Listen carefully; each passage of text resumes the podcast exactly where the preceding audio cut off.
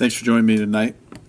I'm your host, Russ Snow. Tonight I'll be by myself. Andrea uh, will join me on the normally scheduled podcast. So this is episode one, the Homestead Underground podcast. Uh, a nod, a wink to Daryl Cooper and Jocko Willink, two of my favorite podcasters. And uh, today's date is 8th of September, 2022.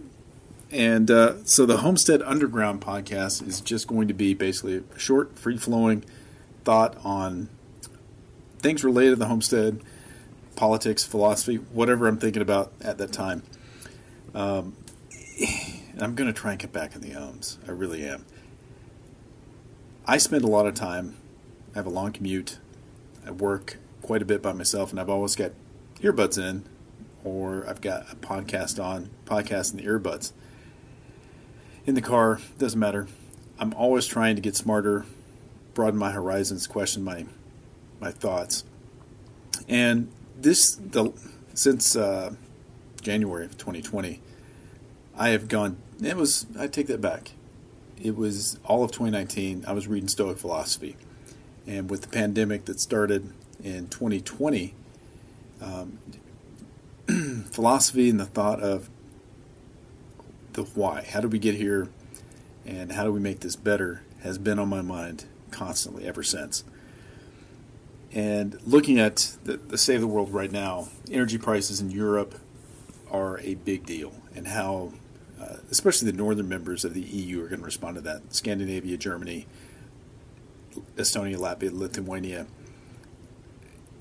We have put ourselves in this corner with our financial policy that uh, these sanctions are really, really going to hurt Europeans much more than they are the average Russian or the average American. So between the, know, I've seen numbers from 500%, five times to 900% in Europe, depending on where you're at for natural gas, your electric bill, power bill, all these different numbers. And who knows how correct any of that is. But if that's even ballpark, it's going to be really rough on the European economy. And my, my biggest concern, two things. That's our second bi- biggest trading partner behind China. And beyond that, pay no attention to all these noises going on. Gotta clean up my uh, soda. But how are these struggles going to affect uh, the American economy, which affects my family, right? Um, one of the things that I, I never hear talked about, uh, because there's there's environmentalism uh, I, I, like to think of myself as a steward of the land or a conservationist. Uh, every piece of land that I've owned, I've, I've left it better than when I showed up, more productive, better soil quality. But one of the things I, I haven't heard anyone talk about is solar panels as a simple hedge against inflation. It's not saving the planet. It's not about what we do with them in 25 years. It's to protect my family. I can prepay for a good portion of my energy costs today at a known cost. And between rising energy prices, rising electric rates, and just the devaluation of the currency, it does you know it doesn't matter what country you're in. There's inflation now going on everywhere. That's why we bought the solar panels we bought was a hedge in my mind against inflation. And when I bought them, I figured that we were at $100 a month for our home in Milford for our electric bill. And my thought was it'd take somewhere between 10 and 12 years to pay back. So now with energy prices creeping up towards almost $300 a month in uh, Oklahoma, three years later, two years later from when we bought them, it's looking like a better and better play. I'm looking now between three to five years for payback, and then everything beyond that's just going to be a, a huge bonus. So that's one of the things I would really encourage you to look at. Um, and I'll, I'll, step out of this for a second and, and talk about this. So, the homesteading life, if you didn't receive inherit family land, it is really, really hard to do in a shoestring budget.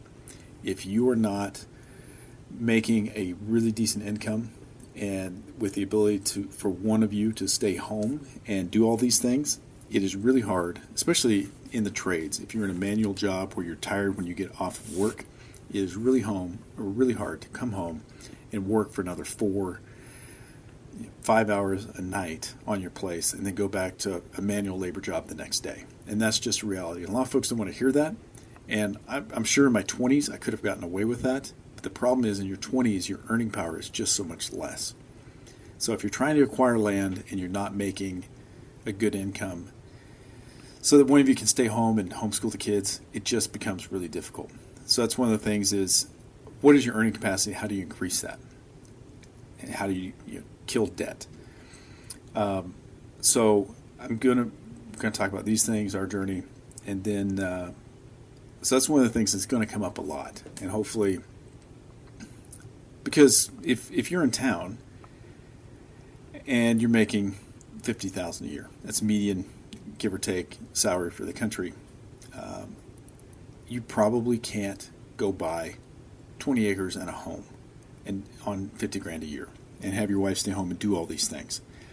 So the question becomes how do you either increase your income or find land you can lease? There are all these different things. And we're, we're going to talk about as many things as I've seen and read, talk about those things. The next thing is you've got, and I, I was in this camp for, you know, probably the first four or five years after the, the housing crash in 2008 food storage. It is part of survivalism. It's foundational to it. It's really big in the prepper community. It's really big in the LDS community. It is a fantastic savings account. But you can't live off your savings account. And that's the thing. It, it is a backstop. So, one of the things that took me quite a while to really get my arms around and understand is I have food storage, and that is even because my thing is I have enough for friends and family for a set period of time. If I can help friends out if they lose their job, I may not be able to give them cash, but I can say, here's three months worth of food to help feed your family. Or if I have, if something like COVID, had that continued to go down the path and had been a real thing, um, had family members or friends shown up because they were scared, uh, worried about not being able to travel, I would have had the food on hand for us not to go to the store for a long time. So that's great. But the thing you have to get past, you can't just have buckets or 55 gallon barrels or a whole cellar full of food. You have to have a way to produce food moving forward. So that food production is work, it's failure, it's humbling, it's all those things, but it is the other half of food storage. You have to be able to replace that. Otherwise, you're only good for as much food as you have stored up. So food protection is going to be something we talk a ton about. The next thing, especially listening to all, and I've gone the entire gamut, right? I've listened to the agorists, I've listened to anarchists, I've listened to libertarians, the lawbitarians, all these folks pie in the sky. If they would just read more, we could solve these problems. It's never going to happen. Uh, human beings, we're, we're just not evolved. And after reading Stoic philosophy, 2,500 years later, we're talking about the same problems promiscuity, drinking, governance, graft, corruption, all these things. The human condition, as far as I can tell, uh, human beings and their thinking and their emotional reaction, their logic, we're no more advanced than they were 2,500 years ago. If, if it is evolutionary, if we're advanced, it is very small. So it becomes, I, I don't think, as much as I love Hoppe and I love Rothbard, we're not going to have an agorist movement nationwide because most men would much rather be safe than free. And that's, that, it is what it is. And the thing I always talk about with my with my friends is I have a little pin on a map, and I've got 10 miles around my house. I can affect real change in that area over the course of my lifetime. the local community, and uh, Pete Quinones talks about this quite a bit. You can buy a seat in your local school board in a small rural town for anywhere from one to you know five or six thousand dollars at the high end. If you put that much money into a campaign and you're smart about things, it's signs, it's getting out and meeting people in a community where you're already invested in known, you're going to be the name they see that's going to affect real change. Your county commission. So in rural counties, your county commissioners, your sheriff, and your school board are the three most important elected structures in that county. And for any one of those, so the sheriff, maybe it's ten ten thousand dollars you have to put into a campaign. But I guarantee if you find somebody that has similar views and you put a couple thousand dollars into their campaign, they're going to pick up the phone when you call, and you're going to have, again, you're you're not buying that politician for two grand, but you're going to have influence. And in, until, and, and that's Jason Stapleton. I think either him or uh, Matt, one of his co-hosts, used to say, the whole point of working and becoming affluent and, and having extra money isn't necessarily to just to be rich or to get rich and run for office. Why not just go buy, buy a politician? They said it as a throwaway line, but the reality of it is, if you have enough extra income where you can throw these, you, you don't have to run for the school board. But if you know someone who's like-minded, who has the time, who's committed to it, and you throw 500 bucks, thousand dollars into their election campaign, that is a huge thing. You can affect real change that way. And I'll, I'll, I'll always, I'm going to come back to this a ton. Local community versus yelling at strangers on the internet versus national politics. As smart or as rich or as awesome of a person as you may be, if you're listening to this podcast, odds are you do not have any ability to affect national politics. And then yelling at strangers online. Everybody loves to troll, everybody loves to dunk on folks online. I've never seen anyone change their mind on because of a Facebook post about calling people names or pointing out the hypocrisy of the other side, any of those things. But getting on the ability of your uh, county commission to set laws to punish folks who don't agree with you in your politics, encourage them to move elsewhere. Because we're getting to that point on the sorting and the sifting, is thinking that we can all get along and I just want to be left alone and there's somebody that will take care of me that thinks like I do, it's just not enough anymore. So I think you're going to have to, if you're have enough time and enough disposable income to do the homesteading thing, I think that's one of the things we're going to have to start looking at. Uh, the last thing, I've got seven minutes left. I'm going to try and keep this under 20 minutes. Is looking at local institutions that we're not joiners. So I'm a Gen X. Uh, most of the folks I work with are either millennials or Zoomers. So I'm a dinosaur. It's fine. I've, the great thing about Gen X is we really just don't care. Uh, race, religion, ethnicity, sex, don't care. But are you good at what you do? Are you competent? Do you do what you, you know, told me you were going to do? So those are the things that we're looking at. And but our generation, the millennials, the Zoomers, they're not joiners. We have all of these institutions in our local communities that are being hollowed out because young folks aren't joiners. So whether it's the Kiwanis, the Lions Club, uh, the American Legion is a fantastic place. You can go in existing networks. A lot of times they'll have a storefront or a building they own outright, free and clear. Everything's done you're not recreating anything. You're not filing nonprofit paperwork. You're not jumping through all these hoops. It's already there. And if you have three or four like minded friends who are under 50, you can walk in that door and folks will happily give up the work for you to do it.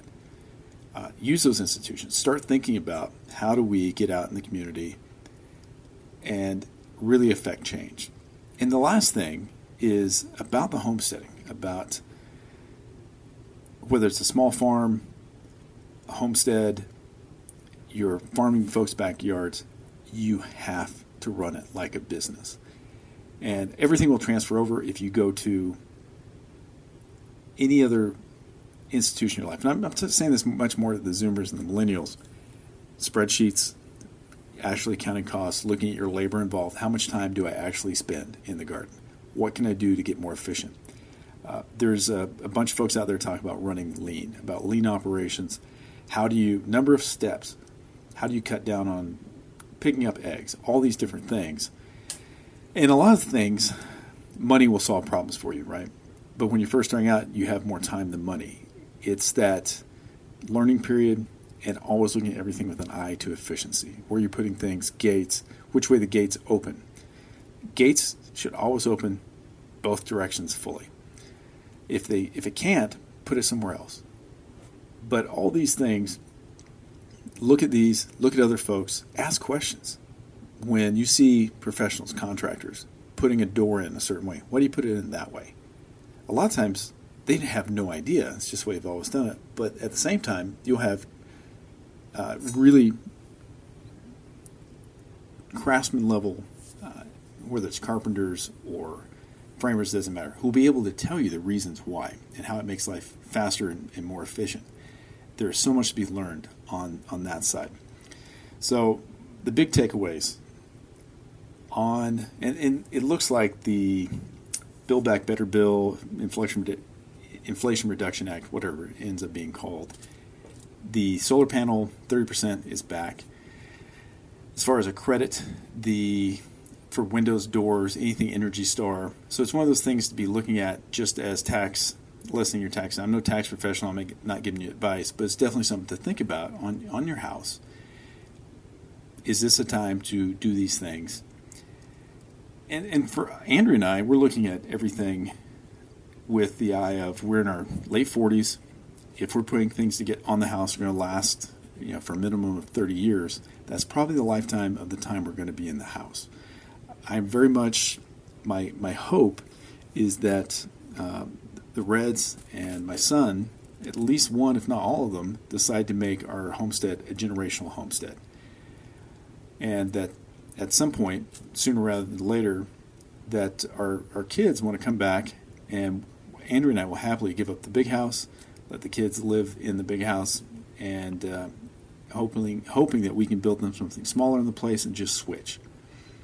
So, looking at trusts, looking at uh, living trusts, how to on the land, how to make this doable, and something that my great grandchildren, who I'll never meet or know, have a place that they own, that has space for them, that lets them be in the outdoors.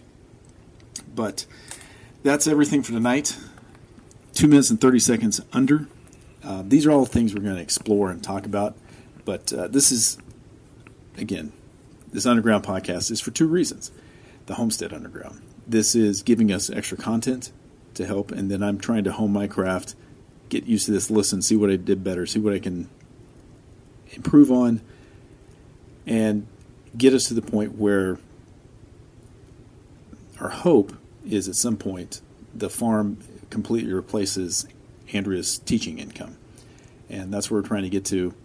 And I would really like, by the time I'm ready to retire, to have all these things done as well. So there's a little bit of selfishness in there for sure. But as always, thank you for listening. If you have any questions, please, in the comments below, send us an email, and uh, we will try to get the answer. Thanks for listening.